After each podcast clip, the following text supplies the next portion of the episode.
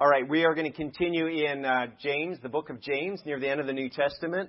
And uh, we've been in this for several weeks now. And today we're right at the end of chapter 4, picking up at verse 13. So today we're in James chapter 4, verse 13 to 17. And we're calling this If the Lord Wills. As we, uh, as we look at our faith in action. In just a few verses, um, but profound uh, teaching here from from James. If you've got that, follow along with me. James chapter 4, picking up at verse 13, he says this Look here, you who say, Today or tomorrow we are going to a certain town and we'll stay there for a year. We'll do business there and we'll make a profit. How do you know what your life will be like tomorrow? Your life is like the morning fog. It's here a little while and then it's gone. What you ought to say is, if the Lord wants us to, we will live and do this or that. Otherwise, you're boasting about your own plans, and all such boasting is evil. Remember, it's a sin to know what you ought to do and then not do it. I don't know if you've been able to have any conversations lately that aren't about COVID 19. Uh, but we can't talk about sports really, and I'm mad at hockey, so I'm not talking about them. Disappoint you, Janice. Can't talk about seeing a new movie or doing fun stuff. You're sort of limited in so many ways. So we get to talk about COVID 19. And uh, we got all these new words in our vocabulary. And I bet you some of these words you're so sick and tired of. Any uh, any words you're like, I, I never need to hear that word again, or I didn't even know that was a word. Mask social distancing. Unprecedented. That's the one that, that I'm with you, Denise. That one gets me. On, you're on mute. Unmute, yeah. Unmute yourself. Distance learning, you poor teachers. Oh my goodness. And students. I don't know. It's crazy. Right? This one, comorbidity. That's a, that, I didn't know that word before. I know now. Read all about it, right? What we've learned more than anything is that nothing in life is guaranteed. We should also pray for those helicopter pilots that are rescuing people out of the mountains today. We'll pray for their safety and care and protection as well. You know, we're finding these new ways to learn and to work and to worship and to shop and all, all those things, but uh, and I, you know, I am amazed how well most of us are are adapting. I, I don't know about you. There's some days I struggle with kind of a despondency. I miss being able to look people in the face in the store. I miss being able to smile at somebody. I, I, I miss those things, and I feel the kind of the weight of all these changes. I miss hugs and handshakes. Well, in this passage, though, in this season of you know things rapidly changing, James is addressing the, that very thing that you don't know what tomorrow's going to be about. And here he's turning his attention specifically to business people, to those doing business, but it applies to all of us. Life in the first century could be surprisingly mobile for those uh, in industry and in business. We, we may not think about it that way, but particularly in the Jewish business community, uh, it, it was not unusual to set up shop or set up business in another city or another location for a period of time. And, and non Jewish cities like Rome and Antioch, Damascus, um, these, these cities had, had huge Jewish communities. And, and so there'd be a lot of trade and a lot of business going between these major cities. You had major highway routes, uh, the, the Maritime Highway and the King's Highway, these.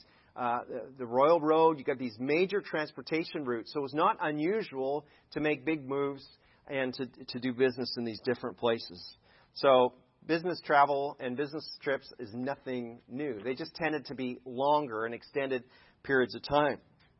And that's what James was addressing here. And I, I want to be very, very clear that the, the Bible is not anti business. The Bible is not anti wealth or anti profit. There's a lot of teaching in the Bible about how to work, how to plan, how to, how to um, you know, invest well. Jesus tells parables that, in a sense, elevate this principle of using well what you have to generate revenue. So if anything, the Bible is, in, in a sense, in favor of a kind of a free market capitalist system. So we can talk about that some other time, but um, it's not, it's, you know, it's not socialist or, or Marxist. It, it, it, it elevates individual and personal freedom. Um, some people like to say that Jesus came for the poor, which is not really quite accurate.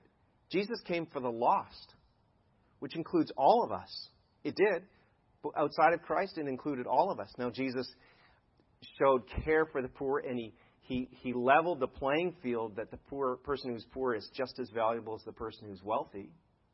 But Jesus came for all who are lost, and that's important to, to understand. He had rich friends and he had poor friends.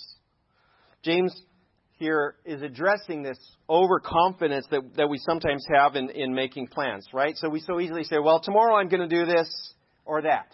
And, and how many of you, this, I, I bet you there's not a person in our gathering here who can't say, well, I had planned to do, right? How many of you had planned a trip that got canceled? Right. Uh, some of you had planned to, to, to, to open a business or do some other thing that I was going to. I've had to cancel. I've been trying to get up to see my, my, my folks. My dad celebrated his 90th birthday this year. I've been trying to get to see him. I've had to cancel three trips. I'm like, I don't know, am I ever going to get to see my parents again? You know, these are heavy things. We, we make a plan and it's canceled. There's nothing wrong with making plans. Plans are good. Bible encourages that. It talks about that in various places. But verse 14 just asks the simple and key question. He says, How do you know what your life will be like tomorrow? Well, I can look at the forecast. I can, I can make a plan. I can talk to people and make arrangements. But you just don't know. There's folks that went up for a camping long weekend. And yesterday, they had to be rescued by helicopter out of Mammoth Pools Campground. They didn't know what tomorrow would bring. I, I like to think that I know that I can make those plans, but, but we don't. There's so little that we're actually in control of, whether it's the weather or, or someone else's actions. There's so many variables that, that we can barely control ourselves, even on a, on a good day. So, how about this? If you're taking notes today, you want to write this down. You're really not the boss. Or, I'm really not the boss. You're really not the boss. That's what, what James is letting us know here. And the sooner we get this in our heads, the better. I'm not the boss of my life. James continues. He says, Your life is like the morning fog. It's here a little while and then it's gone. Some of you are too young to remember what real fog is, but some of you remember the, the Tule fog, right? And kind of, I remember being when I was in school here in the 90s, and this heavy, heavy, heavy fog would settle in for days and days and uh, you could not see a thing. So James is not talking about that fog. He's talking about the mist that blows in and is gone. And so life is quick. If you're over 70, you probably feel like, well, just a couple years ago I was 40. And I'm over 50, and I think that I'm 28. I mean, it just goes quick.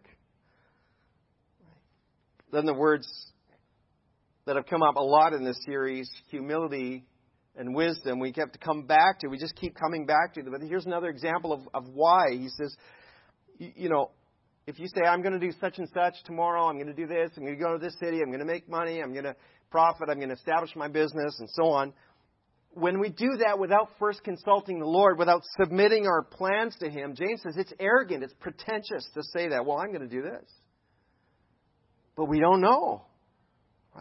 It's saying, it's a way of saying, I'm in control, I'm the boss, I'm in charge of my life, and we just know that's not true. There's just so many variables we, we do not have control over. You see, here's the thing a, a believer in Jesus is someone, a Christ follower, someone who's been able to say, Jesus is Lord. Jesus is Lord. What does that mean? It means He is over. He is the boss. He is the commander. He is in charge. He is Lord of all or not or Lord not at all. And so if he is the boss, then I submit my plans to him. Wherever you wherever you spent your working life or wherever whatever job you're in right now, if you're a student in the classroom, whoever's in charge, you have to submit yourself to their leadership or you won't make it. You won't stick around.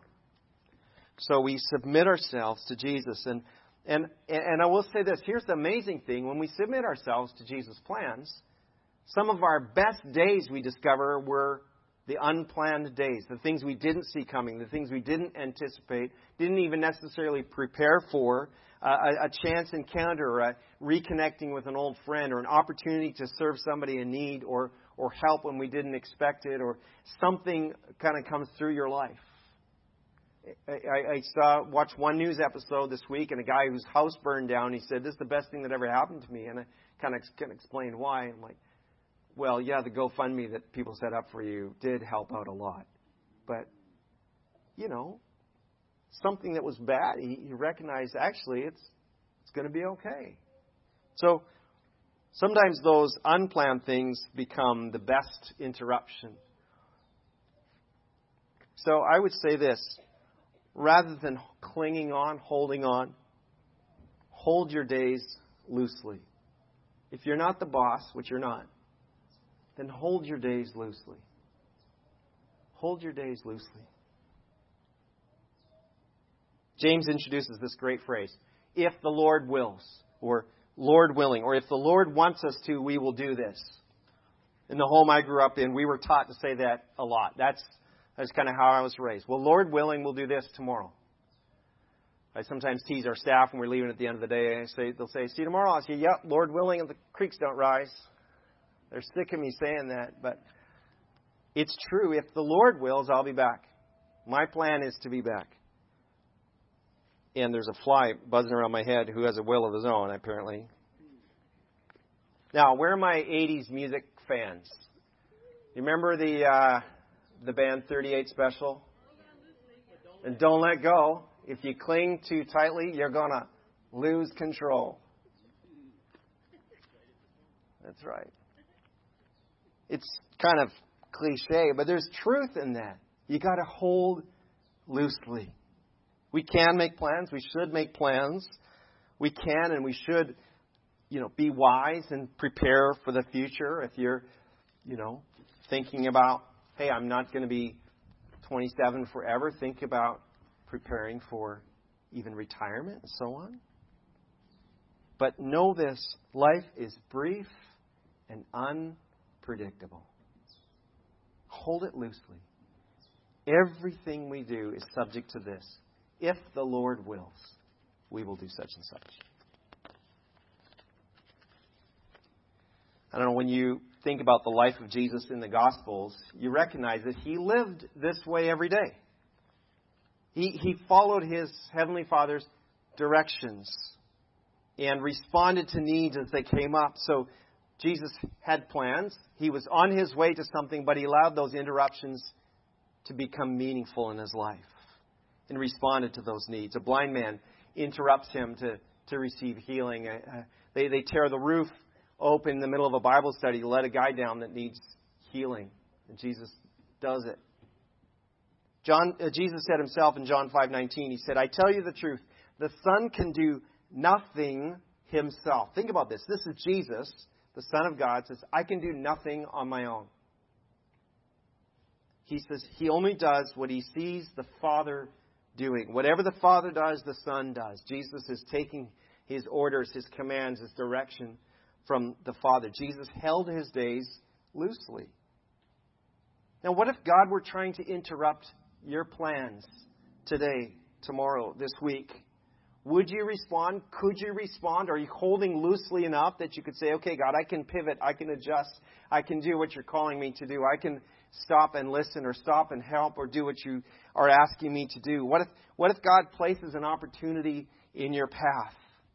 I, I'm trying to keep my eyes and ears open for this stuff, and it might be something as simple as someone who needs help changing a, a flat tire, or or somebody who needs help in the you know panhandling, or, or or some way that you have an opportunity to step in if you'll keep your eyes and ears open. One Bob, our custodian, and I were just talking this morning, saying, you know, is there something we can do to step up and assist now with the aftermath of the creek fire? You know, and if, if you know, have connections to figure out if there's a way we can do that, let me know. We want to respond as, as, as we're able with the resources that we have.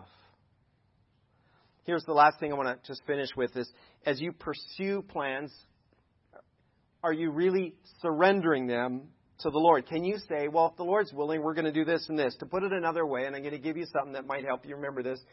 Are you making plans or are your plans GIC? God in charge. Are your plans GIC? God in charge. It's been said over and over in 2020 that, that this year has taught us not to be sure of anything. Right now, we're making plans for a, an Israel trip in October 2021. If you've never been to Israel, I would, I would love to have you join us. It's just a profound thing to experience the land of the Bible for yourself. But we're making those plans GIC, God in charge. And it may not happen. It may get changed. It may get interrupted. Might, something else might have to happen. Most of us make plans without considering the call of the gospel at all on our lives. We plan a vacation or we buy a car or we, we, we change jobs or we move houses and we don't really ask the Lord about it. I mean, we tell everybody else, but we don't stop and talk to the Lord about it. But what if we really believe that the Lord directs the steps of a righteous person? Can you really believe that if your life is submitted to the Lord, He's actually directing your path, directing your steps on the mountains and in the deep valleys, through the good times and the hard times? Psalm 37, verse 23 says it this way The Lord directs the steps of the godly, He delights in every detail of their lives. Think about this. You could even personalize and say, The Lord directs my steps. He delights in every detail of my life. He wants to lead you if you'll make your plans GIC, God in charge. When we take off down the road without consulting the Lord or, or even acknowledging Him, we miss His leadership. We go on that vacation or that business venture and move into that education field or whatever it is without acknowledging if the Lord wills. We, we, we're effectively taking ourselves out of His protection and out of His leadership in our lives. But what if we ha- develop this, this habit of, of GIC planning? God in charge planning. Instead of boasting about our plans, we, we let God take care of it. Well, we're, we're hoping to, to uh, you know, go on this camping trip next weekend, Lord willing. But we'll see what happens. Right? Because when, when you do GIC planning, you end up being in a place, you find yourself surprisingly sometimes in a place to bless somebody, to help someone in need. You end up in a place where you receive help or a blessing from someone else. It's awesome. Now, James ends this passage right there with verse 17 with what seems a bit of an out of place statement, a kind of an odd conclusion to this chapter. He says, verse 17, remember, it's sin to know what you ought to do and then not to do it. It's a sin to know what you ought to do but not to do it. It seems very abrupt suddenly in this passage. It's what we call a sin of omission. The sin of omission means not doing something I ought to do, omitting that rather than committing a sin of something I ought not to do. And when you make your, your business plans or your personal plans without GIC, you risk doing the very things, you risk not doing the very things God's calling you to do. You risk missing God's blessing, leadership, protection, care, provision in your life. So that's why it's a sin to not obey God when He gives you instruction. When we aren't taking our plans to the Lord, we don't even hear the instructions. That's how we miss it. I'll invite uh, Lindsay, would you come back, and Josh, and Connor, and Evan, would you come back and lead us? They got one last song for us. You know this is true. Today is all you have. I bet you you kind of got a schedule for the week. Tomorrow's Labor Day. You're thinking about what I'm going to do on the hottest day of the year. right? You're making some kind of plans, even if the plans are to do nothing. We make our plans. But today is actually all you have. This moment is all you have. Your response is all you have right now, today. And the Lord is calling you to trust Him with your plans, with your life, with your goals, with your business with your education, all those things, God is calling you to trust Him. See, Jesus gave, Jesus gave His life for you so that you could live for Him. He's rescued you out of death. He's rescued you out of slavery to sin so that you could have life forever. So it only makes sense to bring that life under His leadership and say, Jesus, I trust you with everything. I trust you to forgive my sin. I trust you to make me a new person. And I trust you to lead me as the Lord of my life. GIC, God in charge. It's okay to make plans, but make them in light of if the Lord wills, we will do this and this. After all, you're you're really not the boss. You're really not the boss. So hold those days loosely. In fact, the only one you know that you have is this this one. And make sure your plans are GIC and in doing so the Lord's going to lead you into things you never thought possible. New businesses, new jobs, new opportunities, new relationships. You name it. We're going to sing a song called Oceans. If you're not familiar with this, I'll just kind of paint the scene. It's really a reflection out of an experience that, that one of the disciples had, a guy named Peter. He was in a boat there with his friends, and it's stormy, and, and, and Jesus was not with them at that moment. He came walking to them on the water. And they were scared, and they, uh, they didn't understand what was happening, and, and Jesus identified himself. And Peter said, If it's really you, tell me to, to come and walk out to you. Tell me to come out there on the water. And Jesus says, Come on over. Peter gets out of the boat, steps into the wind and the waves, and, and he's walking on water. It's a supernatural experience. He looks around, he sees the storm, and he begins to immediately sink. Jesus rescues him and says, Why didn't you have faith?